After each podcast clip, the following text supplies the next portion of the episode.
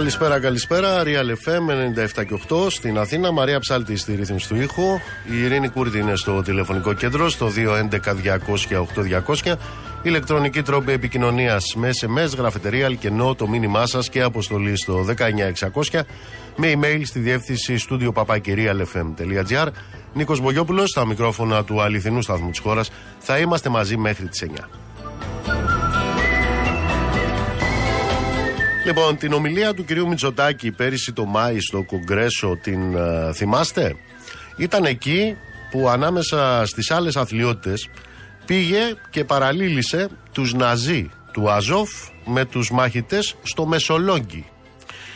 Τα χειροκροτήματα όταν ε, περιέγραφε την Ελλάδα ως αμερικανονατοική βάση με τα οποία χειροκροτήματα ξελιγώθηκε το εγχώριο ευρωατλαντικό Παπαγαλιστάν Αυτά τα θυμάστε; Το σημείο που ο κύριος Μητσοτάκης είπε στους ε, Αμερικάνους να μην δώσουν στρατιωτικό υλικό στην Τουρκία, αυτό το σημείο της ομιλίας, το θυμάστε; Ε, σήμερα ανακοινώθηκε ότι η Τουρκία παίρνει τα F-16. Χειροκροτήστε.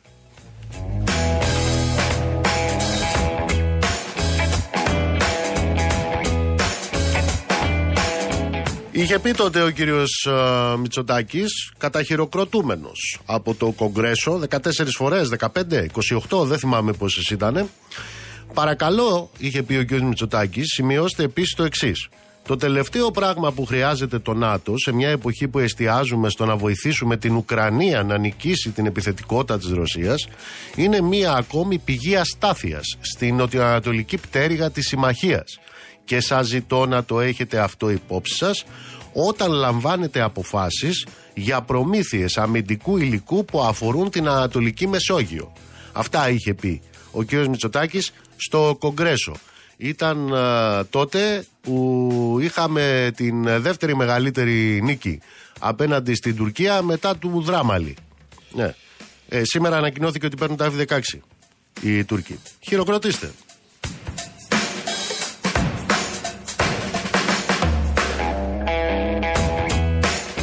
Το παζάρι βεβαίως είχε ξεκινήσει από τα χτες. Ε, ο Στόλτεμπεργκ ήταν αυτός ο οποίος ανακοίνωσε ότι μετά από αυτά τα παζάρια των ε, πολλών μήνων ο Τούρκος πρόεδρος, ο κύριος Ερντογάν, είχε συμφωνήσει για την ε, ένταξη της Σουηδίας στο ΝΑΤΟ. Χαίρομαι που ανακοινώνω ότι μετά τη συνάντηση που φιλοξένησα με τον Ερντογάν και τον Σουηδό Πρωθυπουργό, ο πρόεδρος Ερντογάν συμφώνησε να προωθήσει το πρωτόκολλο προσχώρησης της Σουηδίας στη Μεγάλη Εθνοσυνέλευση. Ήταν τα λόγια αυτού του καλού μας σύμμαχου, του κυρίου Στόλτεμπεργκ.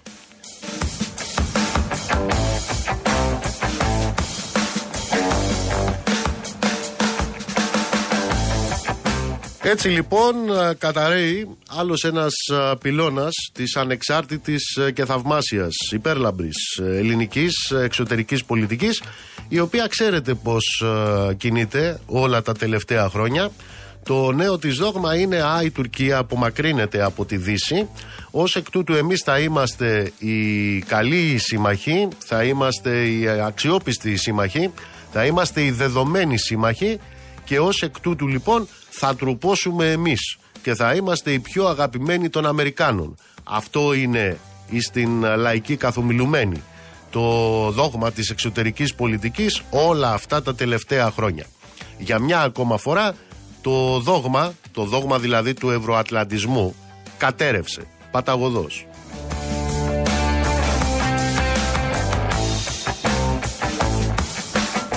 Έτσι λοιπόν έχουν τα παζάρια της Τουρκίας με το ΝΑΤΟ ε, για την ένταξη της Σουηδίας ε, στην καλή αυτή συμμαχία η οποία ως γνωστόν τι είναι; Είναι ο φύλακας άγγελος της σωστής πλευράς ιστορίας.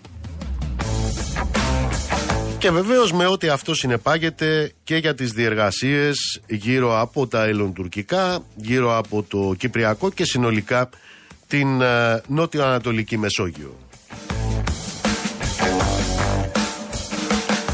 Έτσι λοιπόν λίγες ώρες μετά τη συμφωνία του Ερντογάν στην ένταξη της Σουηδίας και της Σουηδίας στο ΝΑΤΟ Ε, ΝΑΤΟ, θυμίζω, είναι αυτό το οποίο είχε δεσμευτεί το 1992 ότι δεν θα προχωρούσε ούτε ίντζα προς Ανατολάς. Ε, έκτοτε έχουν μπει στο ΝΑΤΟ ε, 16 χώρες, 16 χώρες και αντί να προχωρήσει μία ίντζα έχει προχωρήσει γύρω στα 1000 χιλιόμετρα. Μετά λοιπόν ε, το παζάρι και την ένταξη και της Σουηδίας στο ΝΑΤΟ, ο Λευκός Οίκος ανακοίνωσε ότι ο πρόεδρος τον είπα, ο κύριος Μπάιντεν, στον οποίο είπε ο Ερντογάν, εγώ θα είμαι εδώ άλλα πέντε χρόνια, το άλλο δεν του το είπε, δηλαδή ότι εσύ δεν ξέρω αν θα είσαι γιατί του χρόνου αυτοί έχουν εκλογές οι Αμερικάνοι. Μετά λοιπόν την ε, συμφωνία του Ερντογάν, ο Μπάιντεν ε, θα προχωρήσει στην διαδικασία μεταφοράς μαχητικών F-16 στην Τουρκία και νέων. Αυτά, αν θυμάμαι καλά, είναι καμιά εικοσαριά. Ναι. Ε, και την αναβάθμιση των άλλων 79-80. Σύμφωνα λοιπόν με τα όσα ανακοίνωσε ο Σύμβουλος Εθνικής Ασφαλείας των Ηνωμένων Πολιτειών, ο Σάλιβαν, οι ενέργειες του Αμερικανού Προέδρου θα γίνουν βεβαίως σε συνεννόηση με το Κογκρέσο. Το Κογκρέσο είναι αυτό που χειροκρόταγε το Μητσοτάκι.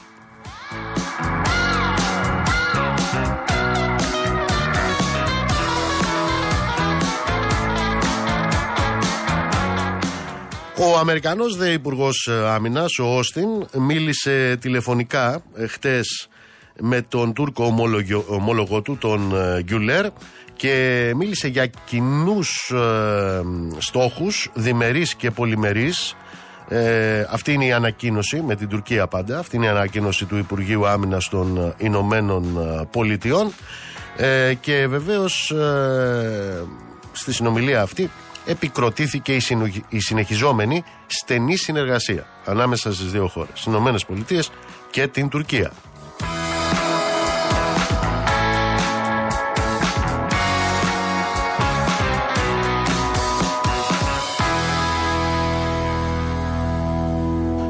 Όλα αυτά τα υπέροχα πρέπει να σας πω ε, έχουν ε, περιγραφεί πριν από αρκετές δεκαετίες σε έναν ε, στίχο ο οποίος είναι εκπληκτικός και αξεπέραστος. Είναι ο στίχος του Άλκη του Αλκαίου. Είναι εκεί που γίνεται λόγος για αυτό το φεό νταμάρι στο οποίο ασκούνται βρίζοντας ξένοι φαντάρι. Αυτό το ξένοι φαντάρι μπορεί να γίνει και έτσι. Ασκούνται βρίζοντας οι Αμερικάνοι. Πάμε να τα ακούσουμε.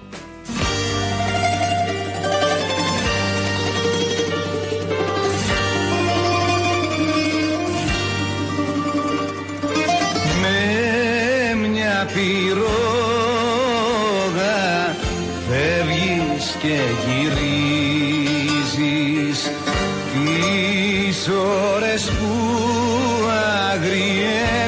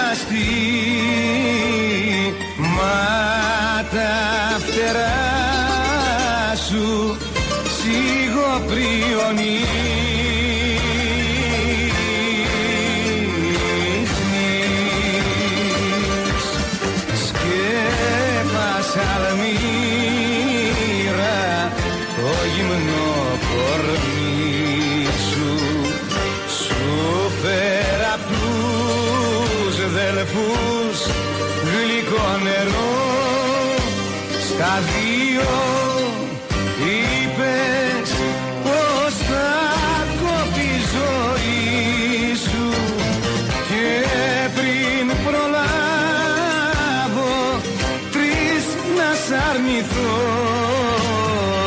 σκούριασε το κλειδί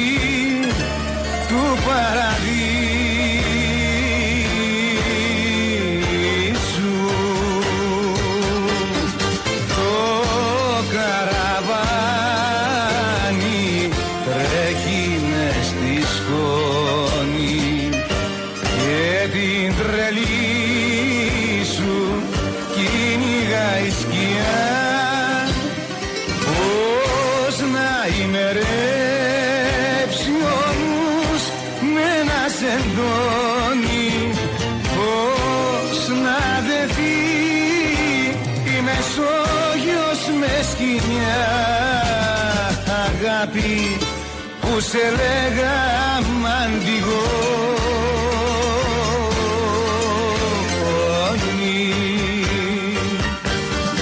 και ανοιχτοδία το φως σου έχει πάρει.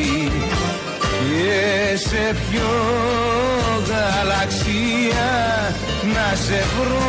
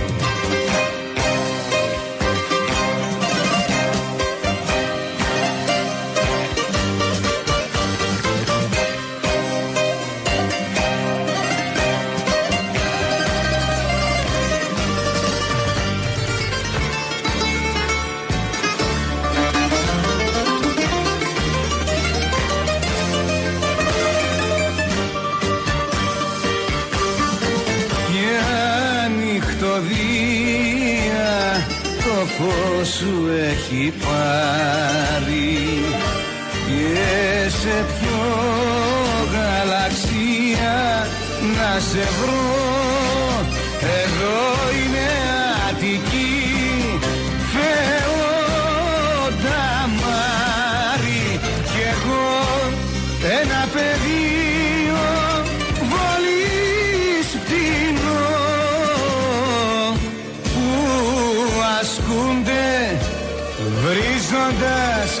ξένοι φαντάρι.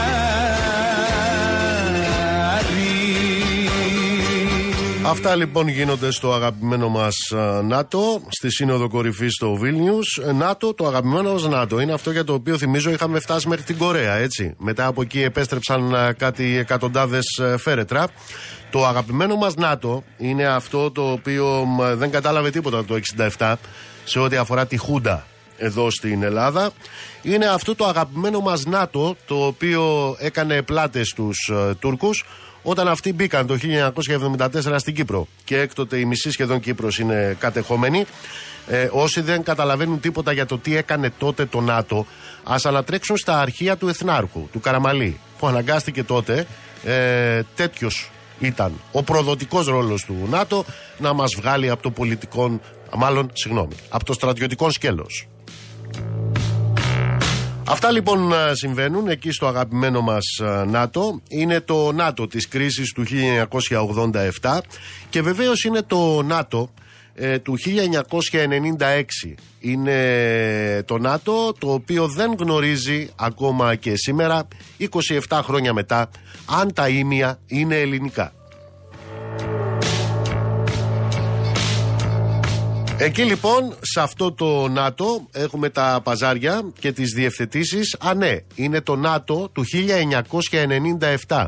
Γιατί μην το ξεχνάτε, ήταν στη Σύνοδο Κορυφής του ΝΑΤΟ στη Μαδρίτη. Στη Μαδρίτη, ένα χρόνο μετά τα Ήμια, το 1997, όταν ε, η ελληνική κυβέρνηση υπέγραψε εκείνο το χαρτάκι ε, το οποίο είχε μ, ε, υπαγορεύσει η Ματλίν, η Ολμπράιτ, ότι δηλαδή η Ελλάδα αναγνωρίζει νόμιμα και ζωτικά συμφέροντα της συμμάχου Τουρκίας στο Αιγαίο. Είναι έκτοτε που έχουμε την επισημοποίηση με την σφραγίδα του ΝΑΤΟ των ε, γκρίζων ζωνών στο Αιγαίο.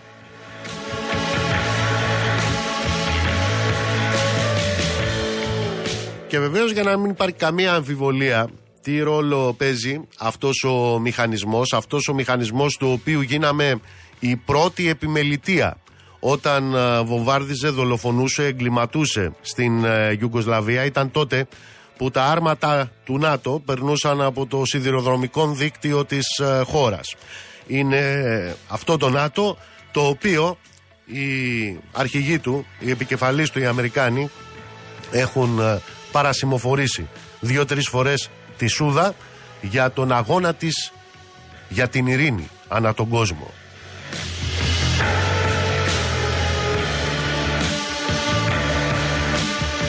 Και για να μην ξεχνάμε λοιπόν, ο πρώτος ο οποίος αμφισβητεί το εύρος του ελληνικού εθνικού εναέριου χώρου είναι το ΝΑΤΟ.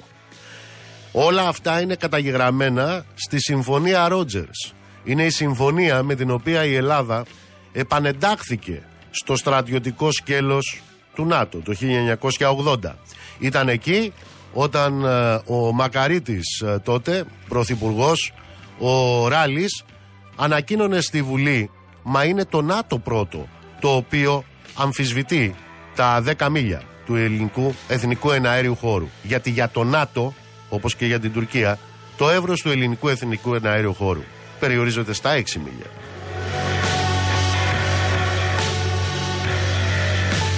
Σε αυτές τις συνθήκες λοιπόν είναι που μας λένε ότι αυτός ο οργανισμός είναι το έμβλημα, είναι ο θηρεός της σωστής πλευράς της ιστορίας και σε αυτές τις συνθήκες είναι, σε αυτό το πλαίσιο είναι, ε, σε ένα πλαίσιο το οποίο έχει παζάρια παντού. Έχει παζάρια πρέπει να σας πω και στα ελληνοτουρκικά και πάντα με την Αμερικανο-Νατοϊκή μεσολάβηση που αύριο θα έχουμε και την ε, συνάντηση του Έλληνα Πρωθυπουργού με τον Τούρκο Πρόεδρος. Στο περιθώριο λοιπόν της ε, Συνόδου ο Πρωθυπουργός, ο κύριος Μητσοτάκης θα έχει αύριο Τετάρτη συνάντηση με τον uh, Τούρκο Πρόεδρο, τον κύριο Ερντογάν και όπως uh, δήλωσε ο κύριος Μητσοτάκης παρά τις uh, σημαντικές διαφορές με την Τουρκία μπορούμε να συμφωνήσουμε σε οδικό χάρτη για οριοθέτηση θαλάσσιων ζωνών της ΑΟΣ και της υφαλοκρηπίδας καθώς όπως είπε ο κ. Μητσοτάκης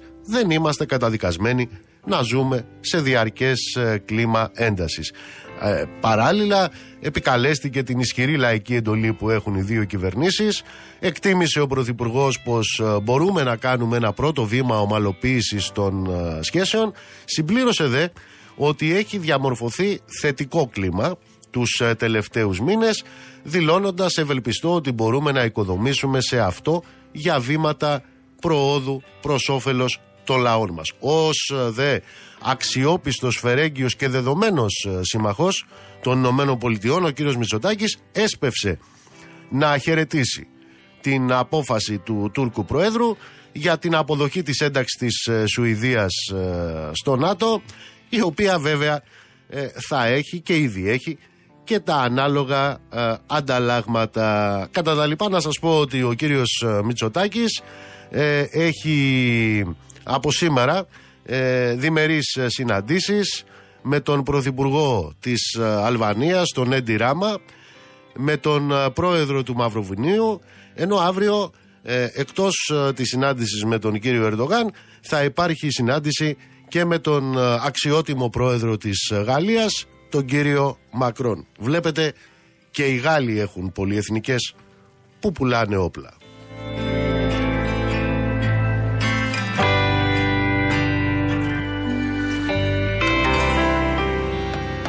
Λευτεριά, λευτεριά, σκίζει δαγκάνι Τους ουρανούς στο στέμα σου, το φως σου Χωρίς να καίει τυφλώνει το λαό σου Πεταλούδες χρυσές οι Αμερικάνοι Λογαριάζουν πόσα δολάρια κάνει. Σήμερα το υπερούσιο μεταλλό σου Λευτεριά, λευτεριά θα σ' αγοράσουν έμποροι και κορτσόρτσια και βρέοι. Είναι πολλά του αιώνα μας τα χρέη Πολλές οι αμαρτίες που θα διαβάσουν οι γενιές όταν σε παρόμοιάσουν με το πορτρέτο του Τόριαν Γκρέι Λευτεριά, λευτεριά σε νοσταλγούνε Μακρινά δάση ρημαγμένοι κήποι Όσοι άνθρωποι προσδέχονται τη λύπη Σαν έπαθλο του αγώνα και μοχθούνε και τη ζωή τους εξακολουθούνε νεκροί που η καθιέρωση τους λείπει. Λευτεριά, λευτεριά θα σ' αγοράσουν έμποροι και κορτσόρτσια και βρέοι είναι πολλά του αιώνα μας τα χρέη Πεταλούδες χρυσές οι Αμερικάνοι Λογαριάζουν πόσα δολάρια κάνει. Σήμερα το υπερούσιο μεταλλό σου. Πεταλούδες χρυσές οι Αμερικάνοι Λογαριάζουν πόσα δολάρια κάνει. Σήμερα το υπερούσιο μεταλλό Θανάση τι άλλο θέλεις με το άγαλμα της ελευθερίας σε υποδεχόμαστε. Θανάση Τσίτσας Καλό απόγευμα.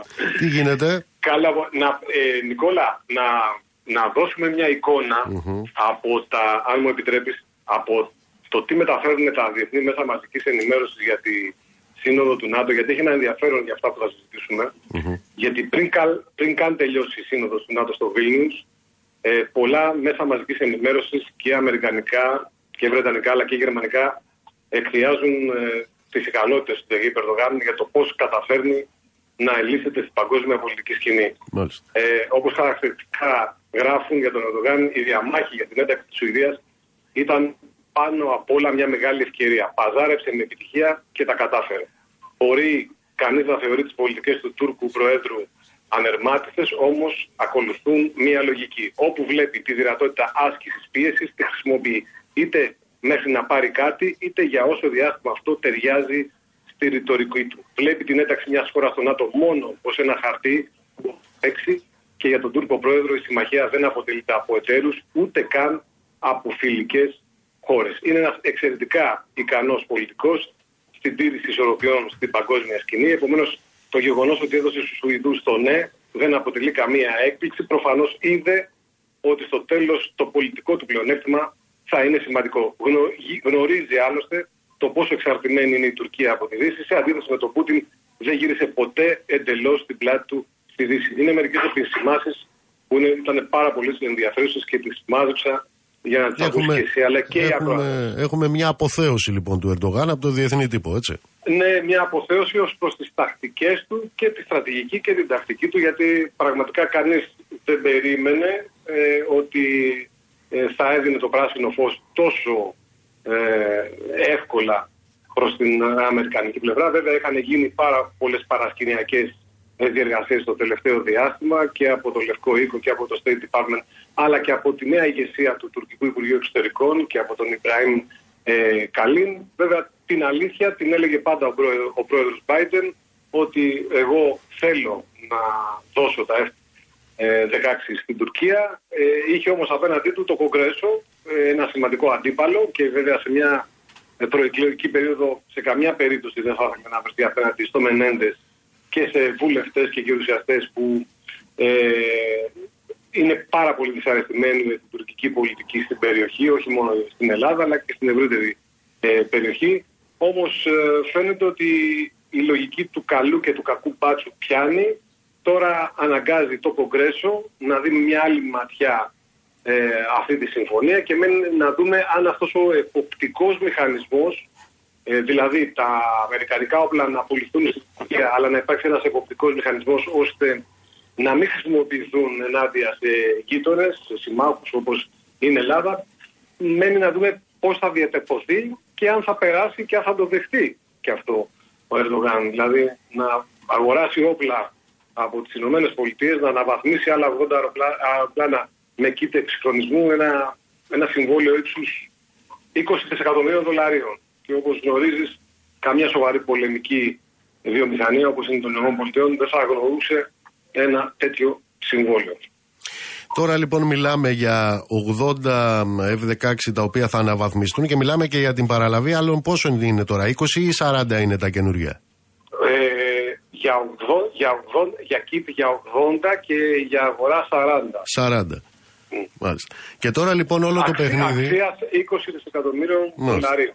Και ήταν ένα αίτημα το οποίο ε, το είχαν ζητήσει από τον Οκτώβριο του 2021. Δηλαδή έχει καθυστερήσει η προώθηση του αιτήματος στο Κορέο δύο ολόκληρα χρόνια Και αυτό είναι που αν θέλεις ικανοποιεί και την ελληνική πλευρά. Δηλαδή και αυτό που λέγεται και είναι, και είναι σωστό. Δηλαδή οι Αμερικάνοι σε αυτή τη φάση έχουν επιλέξει η Ελλάδα να έχει μια τεχνολογική υπεροχή εναντί της ε, Τουρκίας σε όλα τα επίπεδα των εξοπλισμών και κυρίως στον αεροπορικό στόλο. Ακόμα και σε ένα μήνα η παραγγελία να αρχίζει να εκτελείται ε, στα εργοστάσια των ΗΠΑ για την παραγωγή των F-16, το πρώτο αναβαθμισμένο F-16 ή το πρώτο που θα, πετά, θα μπορεί να έρθει στην Τουρκία θα είναι μετά από τρία χρόνια όταν η Ελλάδα ε, θα αρχίσει να παραλαμβάνει τα πρώτα ε, F-35 και ήδη θα έχει παραπάνω από μία μοίρα Ραφάλ και ε, θα έχει εξυγχρονίσει ένα μεγάλο ποσοστό του αεροπορικού της στόλου των F-16 σε Viper. Ε, η στρατηγική επιλογή και αυτό λέγεται και είναι ευρέως γνωστό είναι ότι λόγω της, ε, λόγω της ε, στάσης της Άγκυρας το τελευταίο διάστημα σε σχέση με την πολιτική της απέναντι στη Ρωσία και στην Ουκρανία αλλά και το γεγονός ότι θέλει να εξελιχθεί σε μια περιφερειακή δύναμη. Οι ΗΠΑ έχουν επιλέξει εδώ τα τελευταία χρόνια να δώσουν τη στρατιωτική υπεροχή στην Ελλάδα και για πρώτη φορά αυτό που έγινε και στο Βίλνιους είναι με, την, με το παζάρι είναι οι σχέσεις Ουάσιστον ε, Άγκυρας να περάσουν μέσα από την Αθήνα και αυτό φάνηκε, ε, φάνηκε πόσο δυνατό ήταν ε, με την ε, με το ναι που είπε τελικά ο Biden στην πόλης του. Θάλασση μου, δεν ξέρω ποιος έχει την υπεροχή. Ε, ξέρω ότι 50 χρόνια τώρα είμαστε στη λογική του τόσα όπλα εσείς, τόσα όπλα εμείς. Στο πλαίσιο αυτής της τακτικής ε, μετράμε 50 χρόνια μία κατεχόμενη Κύπρο. Επίσης μετράμε ήμια τα οποία δεν ξέρουν οι Αμερικάνοι και το ΝΑΤΟ αν είναι ελληνικά. Επίσης μετράμε γκρίζες ζώνες στο, στο Αιγαίο. Και αυτό το οποίο επίσης μετράμε στο επίπεδο της ελληνικής εξωτερικής πολιτικής, εσύ το βίωσε γιατί ήσουν και παρόν εκεί, είναι να έρχεται ο Έλληνας Πρωθυπουργός στο Κογκρέσο και να λέει και διαβάζω ακριβώς τι είπε. Και σας ζητώ να το έχετε αυτό υπόψη σας. Μιλάει για την περίφημη σταθερότητα της συμμαχίας. Όταν λαμβάνετε αποφάσεις για προμήθειες στρατιωτικού υλικού που αφορούν την Ανατολική Μεσόγειο. Και ένα χρόνο μετά, όταν έχει οικοδομηθεί μια τέτοιου τύπου εξωτερική πολιτική, στο πλαίσιο εμάς ακούνε οι Αμερικάνοι και όχι τους Τούρκους. Αυτό το οποίο ζήτησε καταχειροκροτούμενος βέβαια από το Κογκρέσο, έρχεται ο Λευκός Κίκο και λέει: Τελειώσαμε, παιδιά. Εμείς κάνουμε κουμάντο εδώ και εδώ τώρα η Τουρκία θα πάρει τα F-16. Νικόλα, απευθύνεται στο Κογκρέσο. Ναι, δεν έχω αντίρρηση. Είναι αυτό που έλεγες προηγουμένως, ο καλός και ο κακός μπάτσος. Ναι, απευθύνεται στο Κογκρέσο. Ο Μπομπ Μενέντε ο Μπομπ Μενέντε είπε ότι ε, συνομιλώ με τον Λευκό Οίκο. Διατηρώ τι ε, επιφυλάξει. Μενέντες είναι αυτός ο οποίος ε, έχει τις ε, εναντίον του ε, έρευνες για θέματα διαφθοράς εκεί; Ναι, αυτός ναι. είναι. Είναι υποεξέδα σε δύο αιτήματα για διαφθορά. Mm. Ε, σε κάθε περίπτωση είναι ένας άνθρωπος όμως που έχει βάλει την Ελλάδα στο χάρτη της Ανατολικής Μεσογείου. Ε, είτε το σχολιάζεις θετικά είτε το σχολιάζεις αρνητικά. Έχει μια φιλελληνική, αν θα έλεγα, προσέγγιση στα ζητήματα που μας αφορούν και στο Κυπριακό. Ναι, εγώ έχω ε, επαναλάβει πολλές φορές εδώ ότι έχει μια φιλομενέντες ε, πολιτική, διότι ναι. εκεί παίζουν πάρα, πάρα πολλά ε, συμφέροντα. Το σίγουρο είναι ότι ό,τι και αν κάνει ο Μενέντες, αυτή την ώρα στο ΝΑΤΟ, στο ΝΑΤΟ, αυτή την ώρα που υπάρχει σύνοδος, πάνε να φτιάξουν χάρτες σε ό,τι αφορά την ανατολική πτέρυγα της Μεσογείου και εκεί διαγράφουν delete ακόμα και το όνομα της Κυπριακής Δημοκρατίας. Πάνε να την εμφανίσουν με συντεταγμένες για να μην φαίνεται ναι. το όνομά της.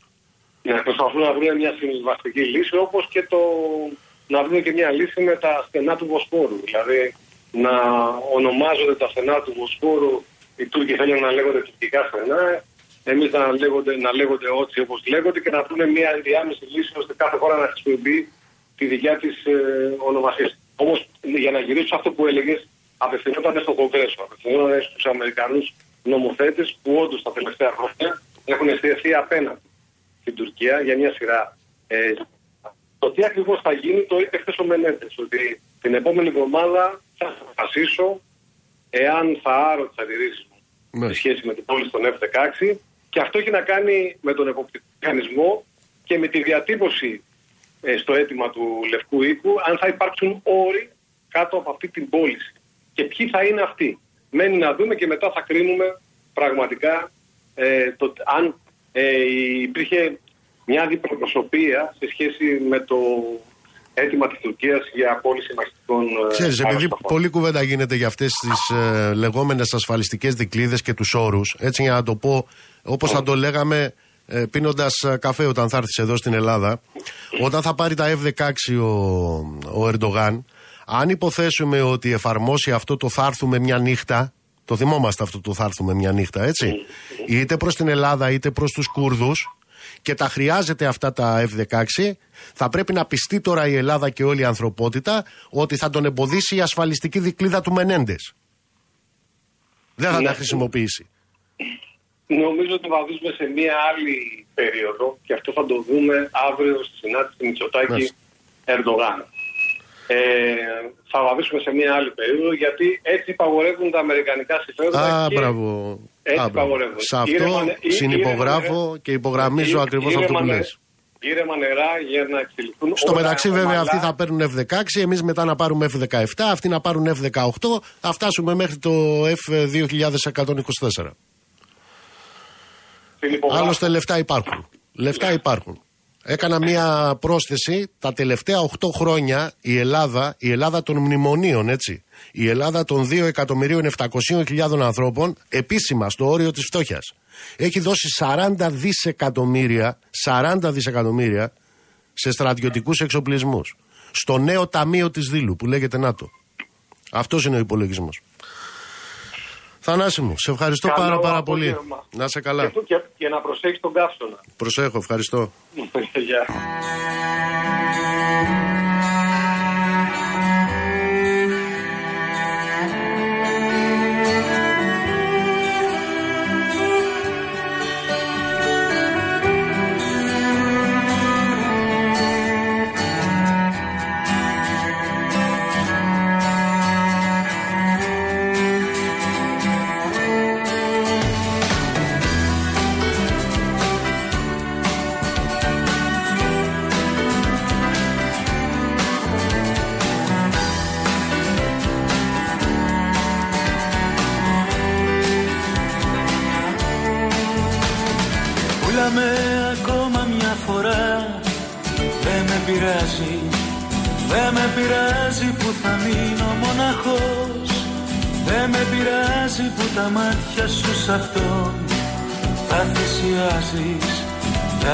Απόψε Το κορμί σου θα είναι αλλού.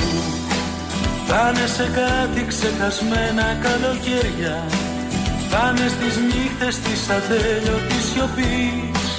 Θα είναι στα φιλμ της χαράς και της μιζέριας Θα είναι σε όλα που περάσαμε μαζί. Πουλάμε λοιπόν στο ξαναλέω Πουλάμε για λίγη σιγουριά. Πουλάμε πολύ φτηνά δεν ξέρω. Ίσως αύριο να είναι αργά. Πουλάμε λοιπόν στο ξαναλέω. Πουλάμε για λίγη σιγουριά. Πουλάμε πολύ φτηνά δεν ξέρω. Ίσως αύριο να είναι αργά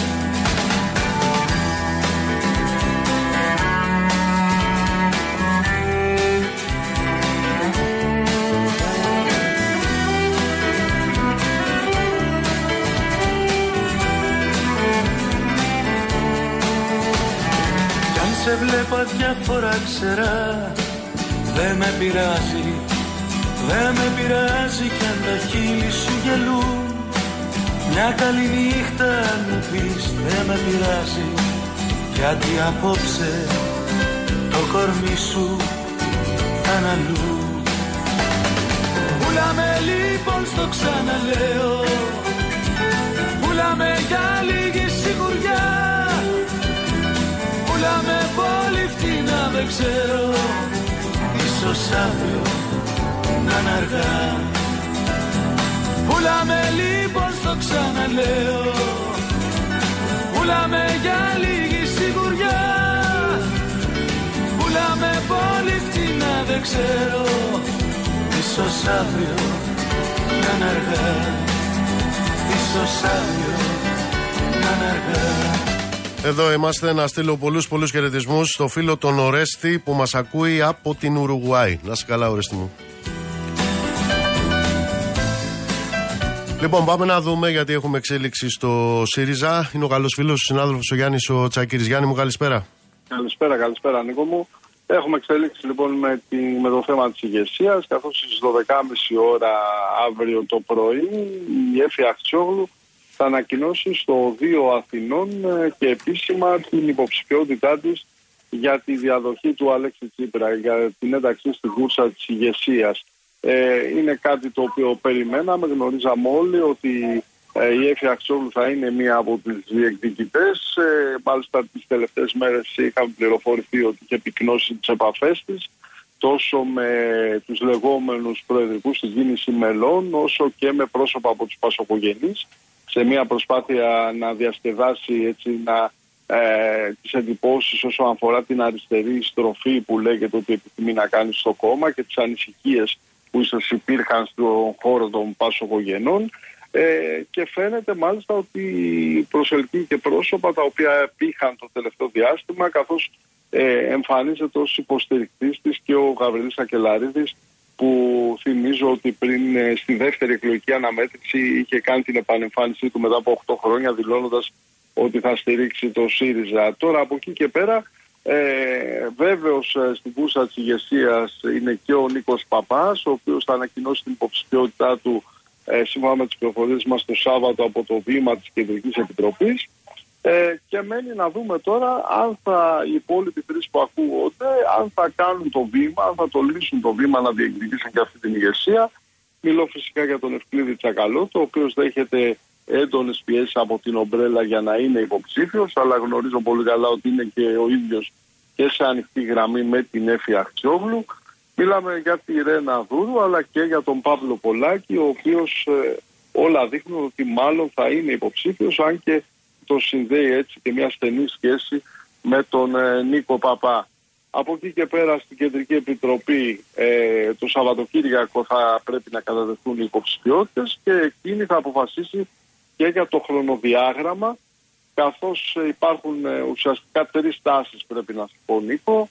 Η μία είναι αυτή που εκφράζεται από την απόφαση της πολιτικής γραμματείας, δηλαδή να γίνει διαρκές συνέδριο στα τέλη ε, Αυγούστου και στις 3 και 10 Σεπτεμβρίου να στηθούν κάλπες για την ηγεσία.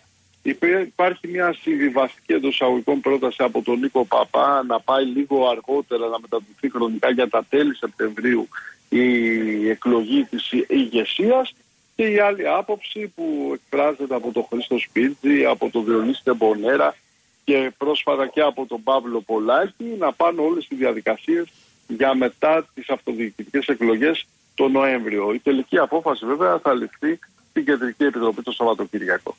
Ε, εκεί δηλαδή θα ξέρουμε πια τους χρόνους ε, στους οποίους θα γίνουν όλες αυτές οι διαδικασίες. Δηλαδή δεν θα, δεν θα πάνε σε νέα συνεδρία στην πολιτική γραμματεία για να το οριστικοποιήσουν. Θα λήξουν αυτά το Σαββατοκύριακο, λες Γιάννη; Ναι, ναι, ναι, ναι. Το Σαββατοκύριακο αυτό θα ληφθεί η τελική απόφαση για το οδικό χάρτη, για το χρονοδιάγραμμα. Και επίσης θα έχουμε και τις υποψηφιότητες οι οποίες πρέπει να καταδεχθούν και αυτές όπως έχουν πει στην Κεντρική Επιτροπή. Οπότε όλοι θα κληθούν να ανοίξουν τα χαρτιά τους το αργότερο μέχρι το Σαββατοκύριακο. Μάλιστα. Γιάννη μου, σε ευχαριστώ πολύ.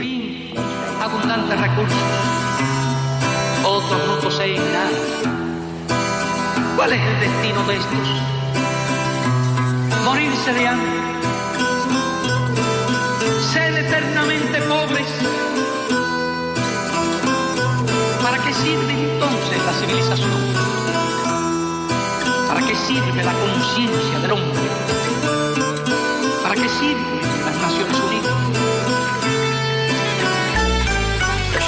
το αντίδα στο καινούριο που φοράω Και το κινητό στη θήκη που στο χέρι μου κρατάω. Έχει κόπο και υδρότατο που κάμισο ταρμάνι Και κουβάλι μα σπόρι του καφέ μου το χαρμάνι. Έχει πόνο και φοβέρες κάθε κουταλιά νουτέλα Και το δέρμα που χρειάστηκε στις μπάλας μου την κέλα. Έχει δάκρυα ο κάθε κόμπος που έχω στο χαλί μου Και το τζόκεϊ που με μαγιά φοράει κεφαλή μου. Γιατί όλα όσα είπα τη ζωή μου προϊόντα μου Τα αφήσαν οι δικοί μου ή τα χώρασα από σπόντα Δουλέψανε παιδιά που είναι γεννημένα δούλοι με ροφάι με ροδούλη και εμείς πέσουμε κρυφτούλη. Νησία και Σουδάν, Μαλαισία, Πακιστάν και δεκάδες χώρες που τα πιτσιρίκια δεν θα πάνε. Για να έχω κόπου φαν με υπογραφή της Nike. Πα και δώσει ο Θεός και μου κάνουν κανένα like. Όταν έβγαινα να πέσω στην αλάνα με την μπάλα, κάποιες οικογένειες δεν είχαν να πάρουν γάλα. Όταν αφήνα χαρτά εδώ στον ουρανό να ανέβει, κάποια αφήναν το παιδί τους μονάχο να ζει και ανέβει. Όταν μου λέγει η γιαγιά μου κάθε βράδυ παραμύθια σκοτώναν αυτές ψυχές. Άρρωστες από συνήθεια όταν μου φέρνει νονά μου τη λαμπάδα και παιχνίδια. Συνομιλικοί μου ψάχναν την τροφή τους στα σκουπίδια. Όταν έβλεπα μικρό στο χοντρό και το λιχνό,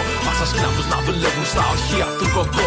Όταν οι γονείς μου μήκαν όλο αγκαγιέ και χάπια, χαρτομάτιλα πουλήσαν και λουλούδια στα φανάρια. Ό,τι φόρεσα ως τώρα να εκπούμα και σπορτέξ. Να έχουν φτιάξει δια τη βία στην Ασία, στον Παγκλαντέ.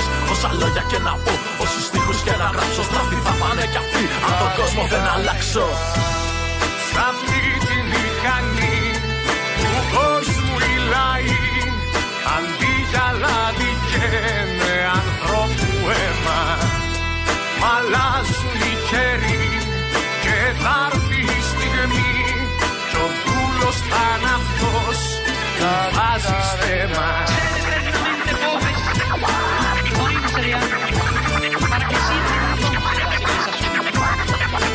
Όταν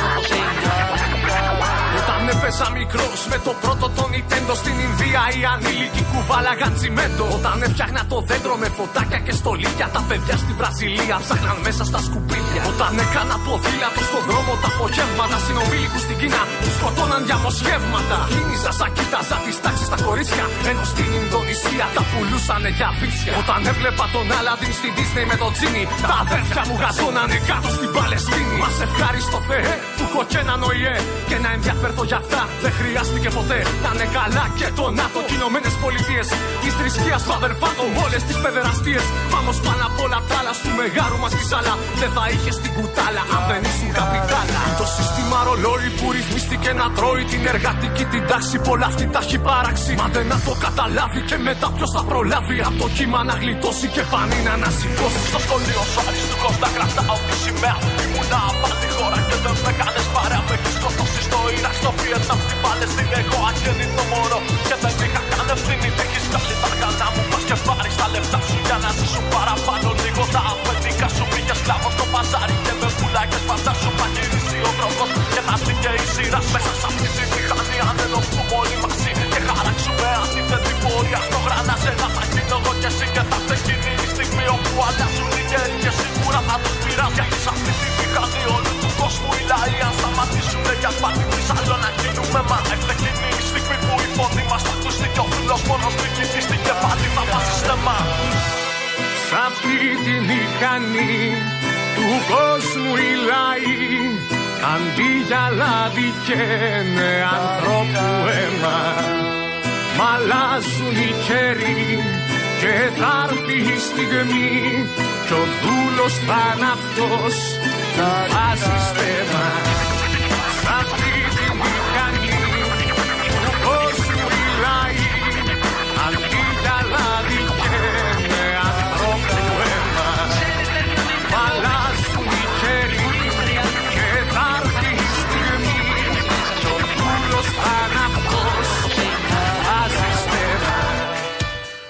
Ό,τι ακούμε είναι μια μπάντα η οποία απαρτίζεται από εκπληκτικά παιδιά, γι' αυτό είναι και εκπληκτική μπάντα, η Κοινή Θνητή. Λοιπόν, αύριο οι Κοινή Θνητή έχουν α, παράσταση, συναυλία στην Τεχνόπολη στο Δήμο της Αθήνας σε 9 η ώρα και σας έχουμε εξασφαλίσει πέντε διπλές προσκλήσεις. Οι πέντε πρώτοι που θα πάρετε τηλέφωνο τώρα στο 211 200 8200 επαναλαμβάνω 211 200 8200 θα έχετε από μία διπλή πρόσκληση σύνολο πέντε επαναλαμβάνω διπλές προσκλήσεις για την α, παράσταση των κοινών θνητών αύριο στις 9 η ώρα στην Τεχνόπολη.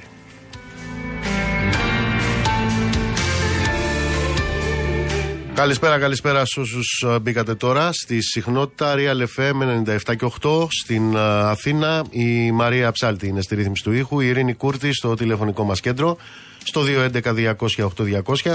Ηλεκτρονική τρόπη επικοινωνίας με SMS, γραφετερία, αλκενό, το μήνυμά σας και αποστολή στο 19600 με email στη διεύθυνση studio papakirialfm.gr. Νίκος Μπογιόπουλος, στα μικρόφωνα του αληθινού σταθμού της χώρας. Θα είμαστε μαζί μέχρι τις 9. Και πάμε στα Βρυξέλλα, στην έδρα του ΝΑΤΟ. Βαγγέλης Αρετέος. Βαγγέλη μου, καλησπέρα. Καλησπέρα, καλησπέρα. Να σε ρωτήσω κάτι. Χτες τι ώρα βγήκε εκείνη η κυρία και είπε ότι ε, είναι ανεξάρτητες διαδικασίες αυτές στο ΝΑΤΟ από τις άλλες διαδικασίες στην Ευρωπαϊκή Ένωση σε ό,τι αφορά την ε, ενταξιακή διαδικασία για την Τουρκία και μην μας κολλάτε πολύ γιατί εμείς είμαστε Ευρωπαίοι και μάγκες. Μετά από πόση ώρα βγήκε ο άλλος και είπε γίνεται αποδεκτό και αυτό το αίτημα του Ερντογάν; Ε, πολύ λίγη ώρα. Πολύ λίγη ώρα ήταν. ήταν, ήταν τόσο σαφές ότι υπήρχε ένα, μια σύγχυση μέσα στους κόλπους της Ευρωπαϊκής Ένωσης ε, διότι μετά από πολύ λίγη ώρα ο Σαρ Μισελ ε, έχοντας συναντήσει τον ε, Τάιπερντον είπε ότι ε, θα γίνει μια προσπάθεια για μια πολύ γρήγορη αναζωογόνηση όπως είπε των ευρωτουρικών σχέσεων. Τώρα βέβαια αυτό το τι σημαίνει ακριβώς είναι μεγάλη κουβέντα διότι αλλιώς το ερμηνεύουν οι Τούρκοι, αλλιώς το ερμηνεύουν οι Ευρωπαίοι. Ε, οι Τούρκοι φυσικά θεωρούν ότι τα κέρδισαν όλα, τα πήραν όλα και ότι η Τουρκία είναι μια μεγάλη δύναμη που επιβάλλει την άποψή της και στον ΝΑΤΟ και στην Ευρωπαϊκή Ένωση. Οι Ευρωπαίοι λένε το εξής, ότι όσον αφορά την ενταξιακή ε, διαδικασία αυτή καθεαυτή, δεν μπορεί να γίνει τίποτα, διότι τα κεφάλαια που είναι να ανοίξουν ε, έχουν παγώσει όχι λόγω των Ευρωπαίων, αλλά λόγω της Τουρκίας διότι δεν κάνει αυτά που πρέπει ε, για να ανοίξουν τα κεφάλαια και όπως όλα δείχνουν δεν θα τα κάνει, διότι είναι ζητήματα που έχουν ε, να, να κάνουν με κράτου δικαίου, ανθρώπινα δικαιώματα και τέτοια που εκεί δεν περιμένει κανείς από τα εδώ να κάνει πίσω. Ε, το μεγάλο ζήτημα είναι τι θα γίνει με την ε, αναθεώρηση και την αναβάθμιση της Τελωνιακή Ένωσης, που είναι κάτι που ε, ενδιαφέρει άμεσα την Τουρκία, διότι έχει να κάνει με την οικονομία. Ε, εκεί υπάρχουν, μέχρι τώρα τουλάχιστον, δεν ξέρω αν θα αλλάξει αυτό, βασικές αντιρρήσεις από το Βερολίνο ε, διότι έχει συνδεθεί η αναθεώρηση της Τελωνιακής Ένωσης ε, με το κράτος δικαίου. Και όπως ξέρουμε αυτή τη στιγμή το κράτος δικαίου στην Τουρκία απέχει πάρα πολύ. Βεβαίως, βεβαίως όταν ε, πρόκειται για τους μετανάστες δεν υπάρχει κανένα πρόβλημα με το κράτος δικαίου στην Τουρκία. Τότε η Τουρκία είναι μια ασφαλής χώρα. Ακριβώς, ακριβώς. Αυτό δεν αλλάζει. Αλλά το, το ζήτημα είναι τώρα ότι θα πρέπει να βρεθεί ένας τρόπος ε, ένα, ένα, ένα, ένας νέος τρόπος συμβίωσης Ευρωπαίων και Τούρκων ε, διότι με αυτές τις υποσχέσεις που έδωσαν οι Ευρωπαίοι τουλάχιστον κάτι, κάτι από όλα αυτά θα πρέπει να το κάνουν.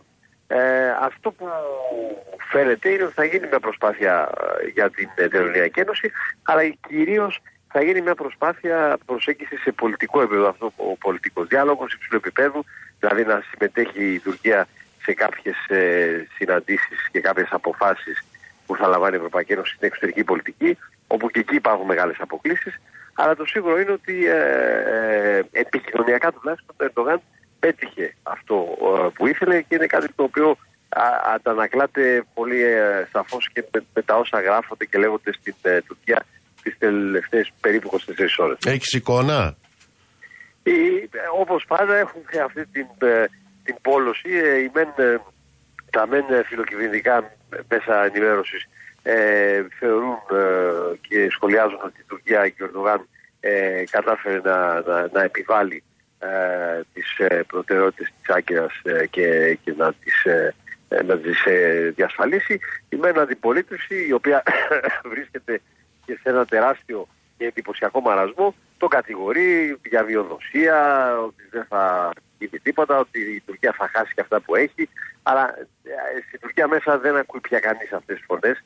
Ε, ακούει τον φιλοκυβερνητικό τύπο, ο οποίος ε, μέχρι και σήμερα θριαμβολογούσε.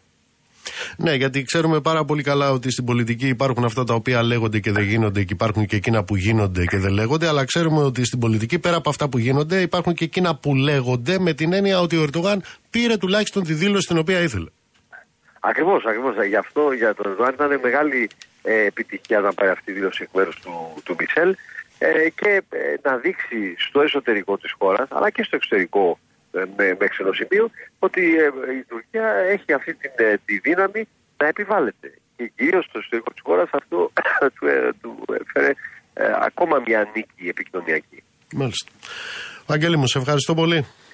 Καλό βράδυ.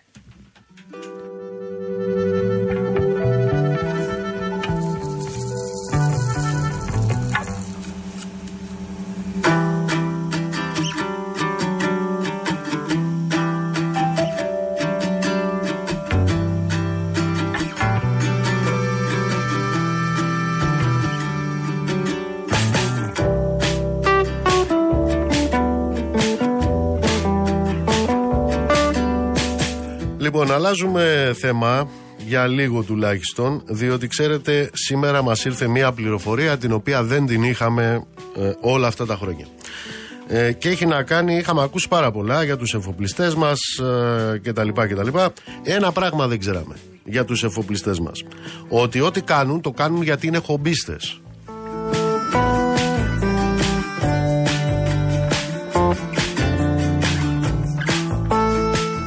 Το ξέρατε εσείς ότι οι εφοπλιστές μας, οι ακτοπλόοι, συγκεκριμένα είναι χομπίστες και είναι και φτωχοί και ως εκ τούτου ζητάνε ζεστό χρήμα με επιδοτήσεις.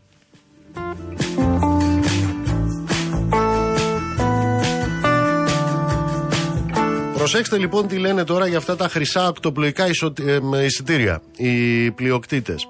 Οι πλειοκτήτες λοιπόν, οι εφοπλιστές εμφανίζονται ε, στα μέσα μαζικής ενημέρωσης και ε, στην πραγματικότητα λένε ότι μας κάνουν χάρη που βάζουν τα καράβια τους και ως εκ τούτου λοιπόν ζητάνε, ζητάνε επιδοτήσεις. Ε, προσέξτε, μας κάνουν χάρη σε μια νησιωτική χώρα στην οποία το πολιτικό σύστημα είναι τέτοιο το οποίο ούτε έχει τολμήσει καν ποτέ να σκεφτεί για δημόσιες, δημόσιες θαλάσσιες συγκοινωνίες. Την ημέρα λοιπόν που υποτίθεται ότι η κυβέρνηση ξεκίνησε αυτές τις ε, συσκέψεις ε, και πριν από λίγη ώρα ολοκληρώθηκαν κιόλας ε, στο Μαξίμου με τους ακτοπλώους για το θέμα. Ποιο είναι το θέμα επαναλαμβάνω; Ότι θέλεις ένα-δυο μισθούς για να πας στα νησιά.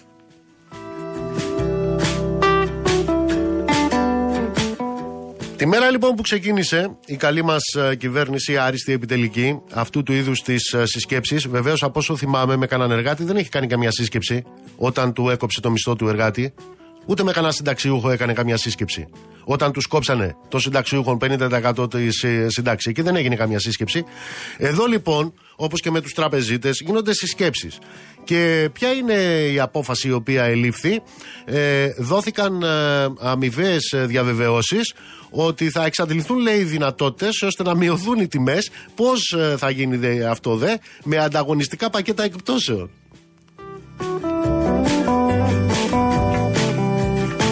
Γιατί κατάλαβες, πλαφόν μπαίνει μόνο στο μισθό σου. Πλαφόν μπαίνει μόνο στη σύνταξή σου. Τα άλλα είναι στο πλαίσιο του ανταγωνισμού. Αλλά για να γυρίσουμε στο χόμπι των, ε, των εφοπλιστών, ε, σήμερα έδωσε συνέντευξη στο πρώτο πρόγραμμα ο ιδιοκτήτης της Golden Star Ferries. Και τι είπε λοιπόν ο άνθρωπος; Είπε ότι δεν υπάρχει μια ακτοπλοϊκή εταιρεία που δεν είναι χρεωμένη και ότι η ακτοπλοεία εκτελείται βασικά με ιδιωτικές πρωτοβουλίες λόγω κάποιων χόμπι. Λόγω κάποιων χόμπι. Όπως είπε, το κάνουμε από χόμπι. Προσωπικά εμείς, αυτά που σας ε, λέω τώρα είναι μέσα σε εισαγωγικά, έτσι. Καθώς ε, το σύστημα λέει είναι φτιαγμένο έτσι, ε, που η εταιρεία της ακτοπλοείας δεν έχει κέρδη και δεν υπάρχει κέρδος σε καμία. Ως εκ τούτου λέει ότι κάνουμε το κάνουμε από χόμπι. Και γιατί είναι τόσο ακριβά τα εισιτήρια στο πλαίσιο αυτού του χόμπι για να μετακινηθεί ο κόσμος εδώ υπάρχει λύση ε, και υπάρχει και εξήγηση. Ο λόγος είναι πρέπει να ξέρετε ότι τα ναυτεργατικά σωματεία ζητούν αυξήσεις.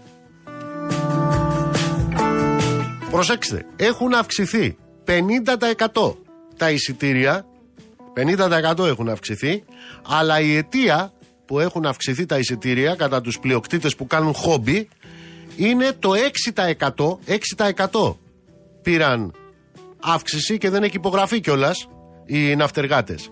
Αλλά αυτοί αυξήσανε τα εισιτήρια 50%. Και τα αυξήσανε 50% όλα αυτά τα χρόνια και ενώ πέρυσι είχε 1100-1200 η τιμή του πετρελαίου, τώρα έχει 600 και 700.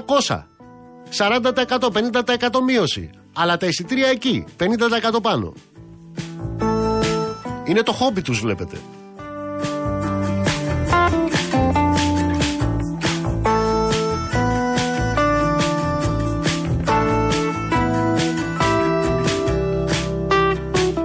Για να καταλάβετε τώρα ποιο είναι το χόμπι τους, έχω να σας πω τα εξής.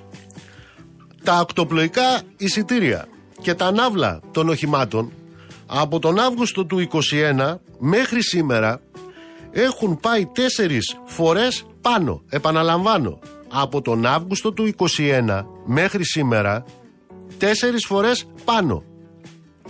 Ξαναλέω, η συνολική αύξηση φτάνει ακόμα και το 50%. Παράδειγμα, μία τετραμελής οικογένεια που θέλει να ταξιδεύσει, μην νομίζετε τώρα τίποτα λούσα, έτσι, στην οικονομική θέση για τη Σύρο και να πάρει και τα μάξι μαζί. Ξέρετε πόσα πρέπει να πληρώσει; 609 ευρώ. Από χόμπι μάλλον θα γίνεται αυτό. Άμα θέλεις τώρα να ταξιδέψεις από τον Πειραιά και να πας στην Ικαρία και να γυρίσεις κιόλας έτσι, μην μείνεις εκεί. Μιλάμε τώρα για ένα 8ωρο ταξίδι στο κατάστρωμα, δηλαδή βλέπε πλαστική καρέκλα. Περί αυτού πρόκειται. Μία τετραμελής οικογένεια ε, χωρίς το αμάξι, χωρίς αμάξι έτσι, πρέπει να δώσει 468 ευρώ. Άμα έχει και αμάξι, ε, άμα έχει και αμάξι πρέπει να δώσει 712. Ξέρετε ποια είναι η αύξηση; Από το 2021. 48,1%. Από χόμπι μάλλον θα γίνονται αυτά. Άμα θες να πας στη Σάμο, τετραμελής οικογένεια μιλάμε πάντα, έτσι, είπαμε, και να γυρίσεις κιόλας, χωρίς αυτοκίνητο, 565 ευρώ.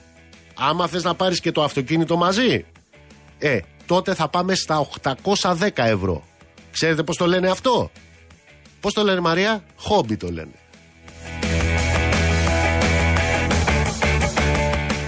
Μήπως εσύ είσαι, ε, πώς το λένε, ε, η αποκοτιά σου φτάνει μέχρι να πας στη Ρόδο; Στο κατάστρωμα είπαμε πάντα έτσι. Θα είσαι εκεί στο κατάστρωμα και θα πηγαίνεις στη Ρόδο. Από 68,5 ευρώ τον περσινό Αύγουστο, πέρσι ήταν αυτό. Αυτό ήταν 68,5 πέρσι τον Αύγουστο. Τώρα ξέρεις πόσο κάνει το εισιτήριο; 91. Χόμπι έτσι, από χόμπι. Άμα τώρα ανήκει σε τετραμελή οικογένεια, είπαμε χωρίς αμάξι έτσι, δεν έχεις αμάξι εδώ, για να πας τώρα στο, στη Ρόδο και να γυρίσεις 728 τα ευρώ. Πώς το λένε αυτό; Χόμπι.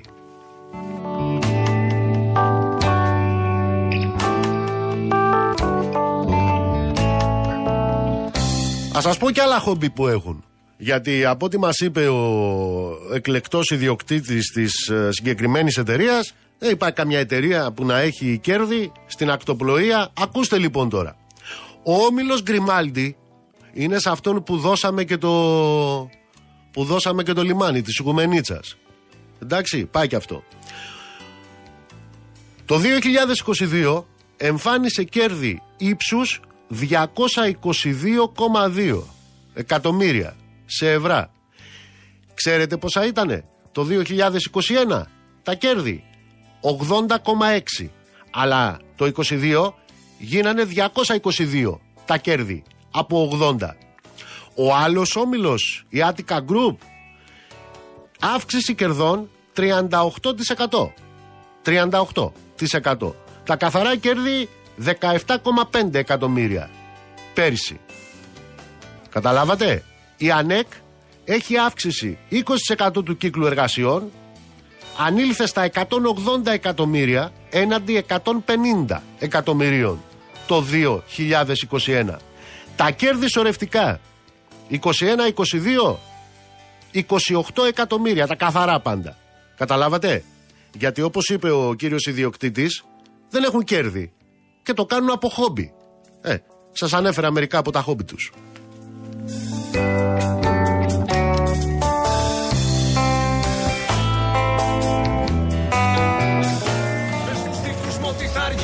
Απόψε. Ένα θα γίνω με τις δραγές και τους καπνούς. Το τελευταίο εισιτήριο κόψε. Για αυτό το τρένο που θα αγγίξει τους ουρανούς. Τι κάνω φίλε μου σαλβάρω απόψε. Σε δρομολόγια δίχως επιστροφή. Το σεβασμό σου στη μνήμη μας δώσε. Το έγκλημά τους μην αφήσεις να ξεχαστεί. Φεύγω να πάρω τρένο, ίσα που προλαβαίνω. Για μια καλύτερη ζωή σε μια άλλη χώρα. Εδώ που ζω και υπάρχω με τα βία σαν ασένω Κι άμα πεθάνω θα μου πουν ήταν κακιά η ώρα. Πάμε κι όπου μας βγάλει, πάμε και ό,τι γίνει. Πια σου λιγάκι μην αργείς και τα εισιτήρια κόψε. Δική μας η επιλογή, δική μας και η ευθύνη. Δεν έχει σημασία για αυτούς εάν χαθούμε απόψε. Σαν είδος σε το γκάζι, τα βίο μας προστάζει Γλυκό χαράζει ο ουρανός κι όμως δεν ξημερώνει. Ακούω σφύριγμα στις δράγες κάτι μας τρομάζει Σε λίγα δευτερόλεπτα μάλλον θα μας σκόνη. Θα έχουμε γίνει και εμείς θέμα σε μια οθόνη. Θα έχουμε γίνει αφορμή για έκτακτο δελτίο. Που είναι ο γιος μου που είναι η κόρη μου δεν το σηκώνει. Ταξίδευε με το Ιντερσίτε 62 Σ' αυτό το τρένο μπήκα, αλλά ποτέ δεν βγήκα. Φρόντισαν κάποιοι να μην φτάσω στον προορισμό μου. Έγινα και εγώ του κράτους του μια πρίκα. Για να τιμούνε κάθε χρόνο δίθεν το χαμό μου. Είπανε φταίει ο ένας, είπανε φταίει ο άλλος. Αλλά ποτέ δεν μάθαμε ποιος φταίει πραγματικά. Την πλήρωσε ο μικρός για να μην χρεωθεί ο μεγάλος. Και να τη βγάλουν καθάρι πάλι τα αφεντικά. Κήρυξα μέρες παιδούς, τα παχτικά του έθνους. Ψευτικά δάκρυα βάλανε και εκφράσανε οδύνη. Οι εκλογές του έσκους πρέπει να είναι δικέ τους. Δεν έχουν ίχνο ανθρωπιάς καθόλου αυτά τα χτίνη. Είναι η στροφή στα τέμπη που το λαό θεργεύει. Και το γεμίζει μαδικία, μίσο και οργή. Είναι η στροφή στα τέμπη, φωνή ψυχών που εκπέμπει. Το έγκλημά τους μην αφήσουμε να ξεχαστεί. Πες τους δικούς μου ότι θα αργήσω απόψε.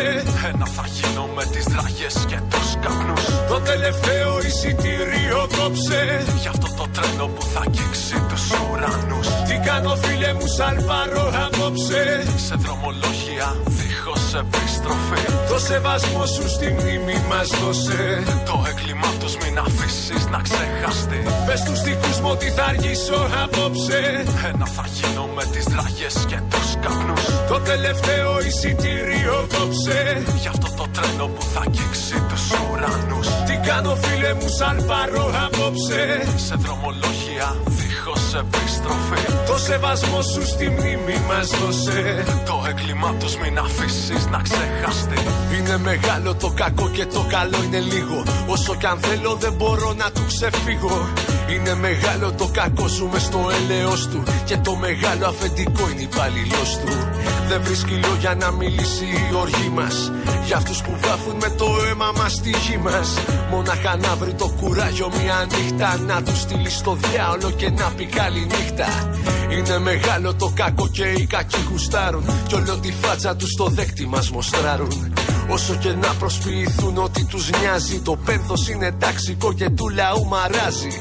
Είναι μεγάλο το κακό και οι παπαγάλοι του Μας παρουσιάζουν για θρίαμβο το χάλι του. Αναρωτιέμαι τι έχει μέσα η καρδιά τους Τι θα λέγαναν στο τρένο ήταν μέσα τα παιδιά τους. Κακό μεγάλο του τη δημοσιογράφη Την τραγωδία λένε η μοίρα μας τη γράφει Λάθος ανθρώπινο εκείνο που τα φταίει. Η έσχατη είναι πρώτη και η πρώτη τελευταίη. Αλλά στερεύει του λαού η εμπιστοσύνη. Στην τηλεόραση και τη δικαιοσύνη. Το δίκιο των παιδιών πρέπει να γίνει νόμος. Απέναντι στο κράτος που είναι ο μόνος δολοφόνος. Είναι μεγάλο το κακό και του συμφέρει. Κι όσο χειρότερα τόσο θα πλώνουν χέρι Όσο χρειάζεται η πατρίδα σωτηρία; Θα μας πουλάνε ελπίδα σε τιμή ευκαιρία. Είναι μεγάλο το κακό και το καλό μια στάλα. Εμείς το ψάρι το μικρό τροφή για τα μεγάλα. Να αναποδογυρίσει η γη ήλιος να βγει το βράδυ. Να βρει το στόχο της η οργής θα βάλουμε σημάδι. Πες τους δικούς μου ότι θα αργήσω απόψε. Ένα θα γίνω με τις δραγές και τους καπνούς. Το τελευταίο εισιτήριο κόψε Για αυτό το τρένο που θα αγγίξει τους ουρανούς. Τι κάνω φίλε μου σαλβάρω απόψε.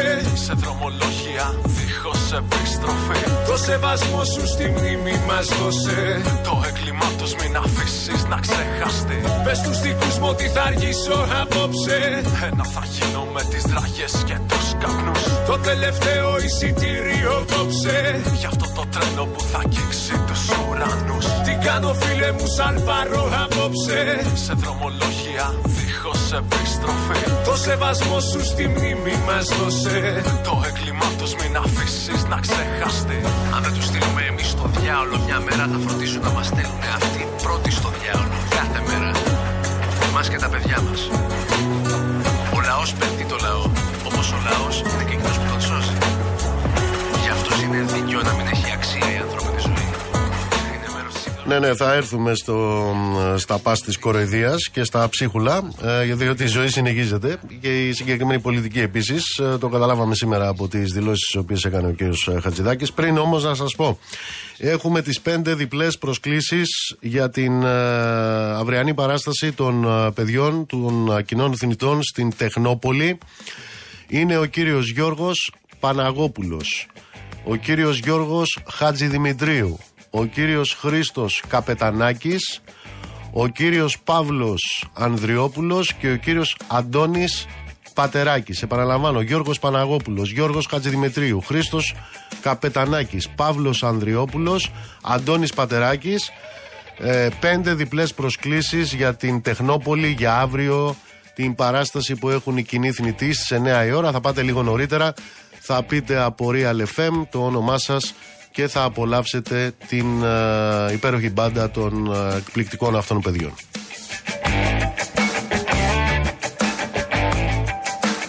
Πάμε στη Σύση, Σύση Σταυροπυράκου. Έλα, Σύση μου, καλησπέρα. Γεια σου Νικό. Τι ανακοινώσε ο κύριος Χατζηδάκης σήμερα; Ε, σήμερα το κεντρικό θέμα είναι η νέη μισθή των δημοσίων υπαλλήλων, αυτοί που θα ισχύσουν από την 1η Ιανουαρίου 2024.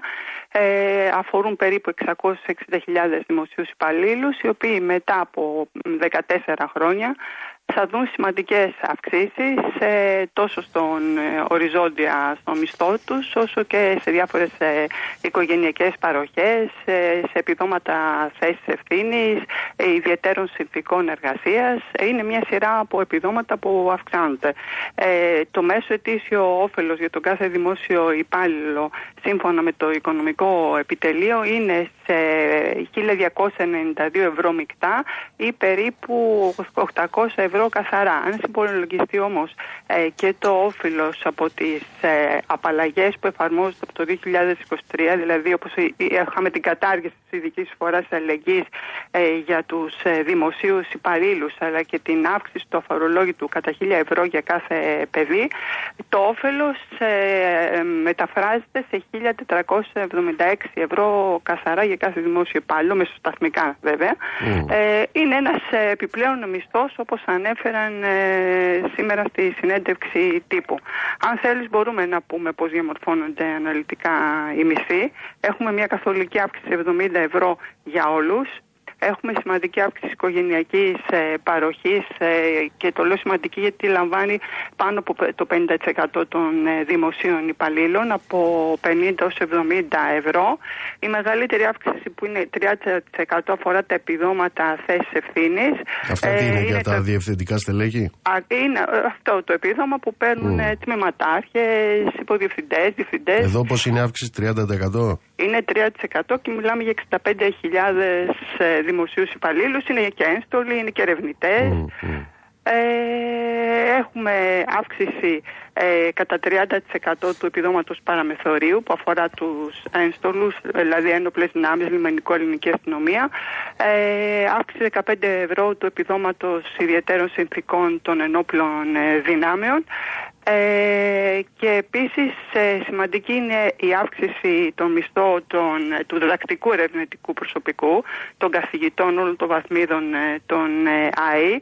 Ε, θα έλεγα ότι είναι οι πιο κερδισμένοι συνολικά, ε, γιατί μ, για αυτούς πέρα από τις αυξήσεις που α- ανέφερα πριν από λίγο, ε, ο βασικός τους ε, μισθός επιπλέον αυξάνεται κατά 5% είναι αποφάσεις σε συμμόρφωση, είναι ε, σχετικών αποφάσεων ε, του Συμβουλίου της Επικρατείας. Οπότε έρχεται το κράτος και συμμορφώνεται σε αυτές τις αποφάσεις. Έχουν ε, ειδικό επίδομα βιβλιοθήκης από 100-200 ευρώ ε, και... Να ρωτήσω κάτι. Αυτοί δεν Ναι. λέγανε που κυβερνάνε τώρα και οι προηγούμενοι ότι δεν είναι υπέρ της πολιτικής των επιδομάτων; Ναι, τώρα είναι επιδόματα που συνδέονται με τους μισθού. δεν σύμφωνα, είναι ναι, επιδόματα καμία αντίρρηση. όπως αυτά που ήταν για το ρεύμα ή άλλα επιδόματα. Είναι επιδόματα γιατί όπως γνωρίζουμε οι μισθοί των δημοσίων υπαλλήλων συνδέονται και διαμορφώνονται με βάση διάφορα Όχι, ξέρεις επιδόματα. γιατί το λέω. Το λέω γιατί η επιδημοτική πολιτική επί των μισθών είναι μια πολιτική η οποία βρίσκεται στον αέρα πάντα. Αυτό που δεν βρίσκεται δίκιο στον σε αυτό. αέρα είναι η κατάργηση του 13ου και 14ου μισθού. Που αυτό παραμένει, σωστά; Παραμένει. Μάλιστα. Ακριβώς. Ωραία. Τι Λοιπόν, άλλο είπε ο ε, κύριος... ε, Είναι για το market pass που ενδιαφέρει τους Το περισσότερους market pass. να πούμε. Είναι, παρατείνεται για ακόμα τρεις μήνες. Θυμίζουμε ότι τώρα τον Ιούλιο ε, πήραν οι δικαιούχοι την τελευταία επιδότηση. Ε, δεν θα γίνουν νέες αιτήσεις από τους ε, δικαιούχους ή όσους έχουν απορριφθεί. Ε, θα εξεταστούν βέβαια ε, ε, ποιοι θα, θα εξεταστεί ποιοι θα είναι δικαιούχοι με βάση τις φορολογικές δηλώσεις που υποβάλλουν αυτή την ε, περίοδο. Δηλαδή όχι με τις περιστινές που πήραν και το προηγούμενο ε, επίδομα. Αυτό σημαίνει ότι κάποιοι μπορεί να αποκλειστούν στην περίπτωση που αυξήθηκαν τα εισοδήματά τους στο Αυτό περασμένο που, έτος. α, αυτό που ανακοίνωσε για μείωση του ΦΠΑ κατά 10% αλλά μόνο στην περίπτωση που υπάρχει μ, ασφάλεια του σπιτιού για φυσικές καταστροφές. Ναι, αυτό είναι μια προεκλογική εξα, ε, εξαγγελία. Πόσο δέσμευση κοστίζει που- μια ασφάλεια; Είναι πάνω ή κάτω από το 10%. Ε, π- πάνω κάτω στα ίδια. Στα είναι. ίδια. Νίκο, Μάλιστα. μία από τα ίδια. Απλώς αυτό έχει και τη μορφή ότι σιγά σιγά ε, πρέπει να είναι, είναι κάτι που υπήρχε στο τραπέζι έτσι κι αλλιώς, ώστε να συμμορφωθείς και είναι ένα κίνητρο τέλος πάντων. Ναι, μα για το είχε να- πει και ο προηγούμενος. Όποιος δεν συμμορφώνεται, Ναι, πεθαίνει. τέλος πάντων. Τώρα είναι ένα κίνητρο γιατί ξέρουμε τα αποτελέσματα. Δεν τα έχουμε δει τα τελευταία Ναι, χρόνια τα από έχουμε τους δει. πυρκαγιές και τις πλημμύρες και δίδεται λοιπόν αυτός. Ερώτηση, πόσο είναι το κόστος, γιατί είναι και κοστολογημένη αυτή. Πόσο είναι το κόστος; Είπαμε ότι είναι 1,1 1,1 δις δις. το χρόνο. Το είναι χρόνο. για τέσσερα χρόνια, περίπου, όχι περίπου, είναι 4,4 δις. Αυτά είναι πολύ είναι Να ρωτήσω κάτι, τα με- γιατί εσύ τα θυμάσαι τα νούμερα. Το 2022 εμφάνισαν γύρω στα 4,5 δισεκατομμύρια παραπανίσια σε φόρους από όσα είχαν προϋπολογίσει. Αν εμφάνισα, δεν κατάλαβα την ερώτηση. Ποια ήταν; Τα έσοδα του προϋπολογισμού το 2022 Ναι, σε ό,τι αφορά τους φόρους. ναι. Ήταν 4,5 Είναι αυξημένα δισεκατομμύρια τα- παραπάνω ναι, από όσα είχαν ακριβώς. προϋπολογίσει. Ναι, ναι. Και μέσα στο Και πεντάμινο τώρα που είμαστε μέχρι τώρα είναι πάνω, ε, σημαντικά τα έσοδα από πόσο είναι, γύρω στα 3 φορολογία. δις; Ε, αν δεν είναι, τρία, είναι πάνω από, είναι 2,5 εκεί περίπου. Μάλιστα. Έχουν πάρει λοιπόν 4,5 από το 22 και άλλα 2,5 μέσα στο πεντάμινο του 23 πάμε 7. Δώσαν 1,1, εντάξει είμαστε.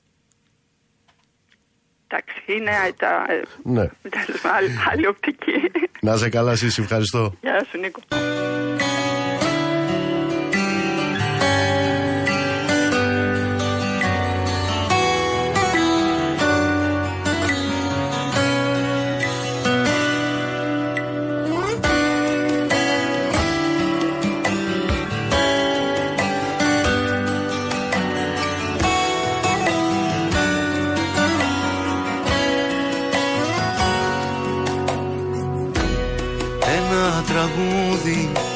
Μορφή σου μου θυμίζει.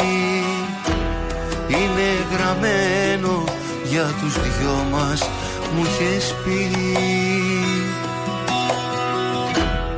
Να στείλω πολλούς πολλούς χαιρετισμούς στον Πέτρο, στο Γιάννη, στην Ευαγγελία, στο Γιώργο που μας ακούει από την Ουτρέχτη, στο Γιώργο στην Πράγα, πολλούς χαιρετισμούς στην Νότα, στο Σωτήρη, στην κυρία Μαρία, στο Γκομνηνό, χαιρετισμούς στο Θήμιο και τη Χρυσούλα, Άγγελε να σε καλά. Άκη, ο τίτλος του τραγουδιού είναι «Θα αργήσω απόψε». Σε στιχάκια Πάμε να δούμε τι γίνεται στον κόσμο. Τζένι Κρυθαραέλα, Τζένι μου καλησπέρα. Καλησπέρα και θα πάμε σε ειδήσει από την Ευρώπη που δείχνουν μάλλον πως είναι δυσίωνο το μέλλον για τη γυραιά Ήπειρο αλλά και για όλο τον πλανήτη καθώς η Ευρώπη αντιμετωπίζει ακραία κύματα καύσωνα με το θερμόμετρο να φτάνει ακόμη και τους 44 βαθμούς Κελσίου. Τα έντονα φαινόμενα θα πλήξουν ταυτόχρονα την Ισπανία, την Ιταλία, τη Γαλλία, τη Γερμανία και την Πολωνία και είναι ενδεικτικό πως 4η Ιουλίου ήταν η θερμότερη ημέρα που έχει βιώσει ποτέ ο πλανήτης. Γενικά η εβδομάδα από 3 έως 9 Ιουλίου, η εβδομάδα που μας πέρασε, ήταν η θερμότερη που έχει καταγραφεί ποτέ σε παγκόσμιο επίπεδο. Το ανακοίνωσε ο Παγκόσμιος Μετεωρολογικός Οργανισμός του ΟΗΕ. Έσπασαν πολλά ετήσια και ημερήσια ρεκόρ και όλα αυτά οφείλονται στο συνδυασμό του φαινομένου Ελνίνιο με την κλιματική αλλαγή η οποία ασφαλώς προκαλείται από την ανθρώπινη δραστηριότητα. Μάλιστα ο Γενικός Γραμματέας Όταν λες του ΟΗΕ... ανθρώπινη δραστηριότητα, φαντάζομαι να φέρεσαι στι πλαστικές σακούλες από τα σούπερ μάρκετ, όχι από αυτά που βγάζουν τα φουγάρα των πολυεθνικών. Αναφέρομαι σε κάθε δραστηριότητα η οποία πλήττει τον αέρα, το νερό, το έδαφος. Ο Γενικός Γραμματέας του ΟΗΕ, ο Αντώνιο Γκουτέρες, προειδοποίησε σήμερα ότι οι στόχοι που έχει θέσει ο κόσμος μέχρι το 2030 για να βελτιώσει το μέλλον της ανθρωπότητας ε, κινδυνεύουν να μην επιτευχθούν ποτέ και για να μιλήσουμε και πιο πρακτικά, γιατί δυστυχώς πολλοί δεν καταλαβαίνουν ένα πρόβλημα μόνο όταν ε, πλησιάζει τους ίδιους, περισσότεροι από 60.000 θάνατοι μόνο το καλοκαίρι του 2022 και μόνο στην Ευρώπη αποδίδονται στους καύσονες και την κλιματική αλλαγή.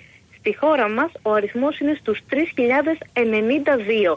Οι εκτιμήσεις των επιστημόνων του Γαλλικού Ινστιτούτου Ερευνών αλλά και του Ινστιτούτου της Βαρκελόνης συγκλίνουν στο ότι εάν δεν υπάρξει μια αποτελεσματική αντιμετώπιση του προβλήματος η Ευρωπαϊκή Ήπειρος θα καταγράφει τουλάχιστον 68.000 θανάτους λόγω καύσωνα κάθε καλοκαίρι μέχρι το 2030 και περισσότερους από 94.000 μέχρι το 2040.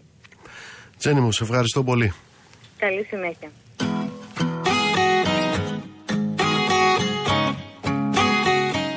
Κάπου εδώ ήρθε η ώρα να σας αποχαιρετήσουμε. Να είστε καλά, ψυχή βαθιά.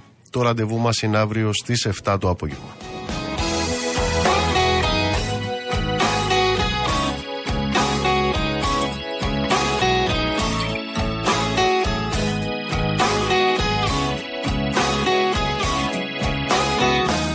Εσύ που ξέρεις τι θα πει να είσαι μόνος Κι ακούς τη νύχτα να μιλούν αέρικα. Για πες μου που μας οδηγεί αυτός ο δρόμος. Που δραπετεύουν όσοι ζουν αλήθινα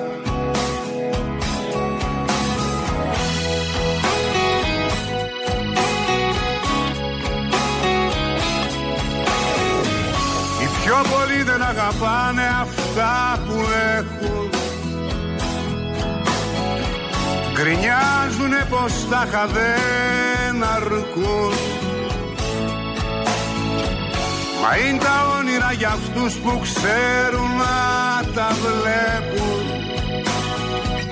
Και τα τραγούδια για αυτούς που ξέρουν να τα ακούν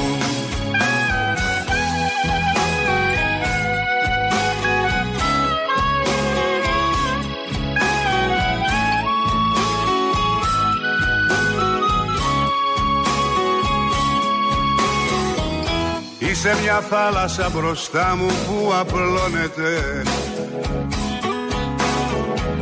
Πέφτουν οι νύχτες σαν αστέρια στο βυθό. Τα καλοκαίρια πριν αρχίσουνε τελειώνουνε. Δεν έχεις κάτι να μου πεις κι ας είσαι εδώ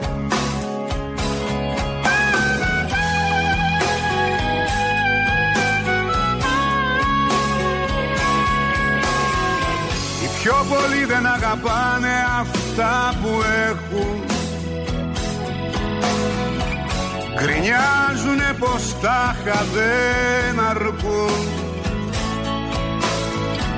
Μα είναι τα όνειρα για αυτούς που ξέρουν να τα βλέπουν. Και τα τραγούδια για αυτούς που ξέρουν να τα ακούν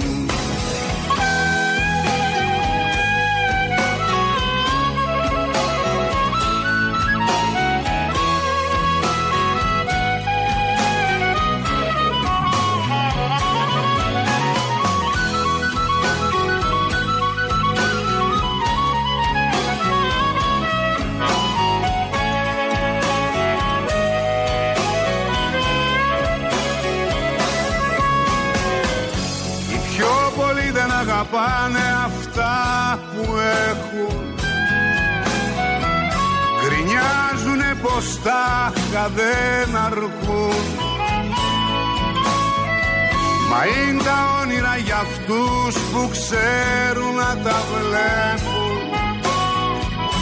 Και τα τραγούδια για αυτούς που ξέρουν να τα ακούν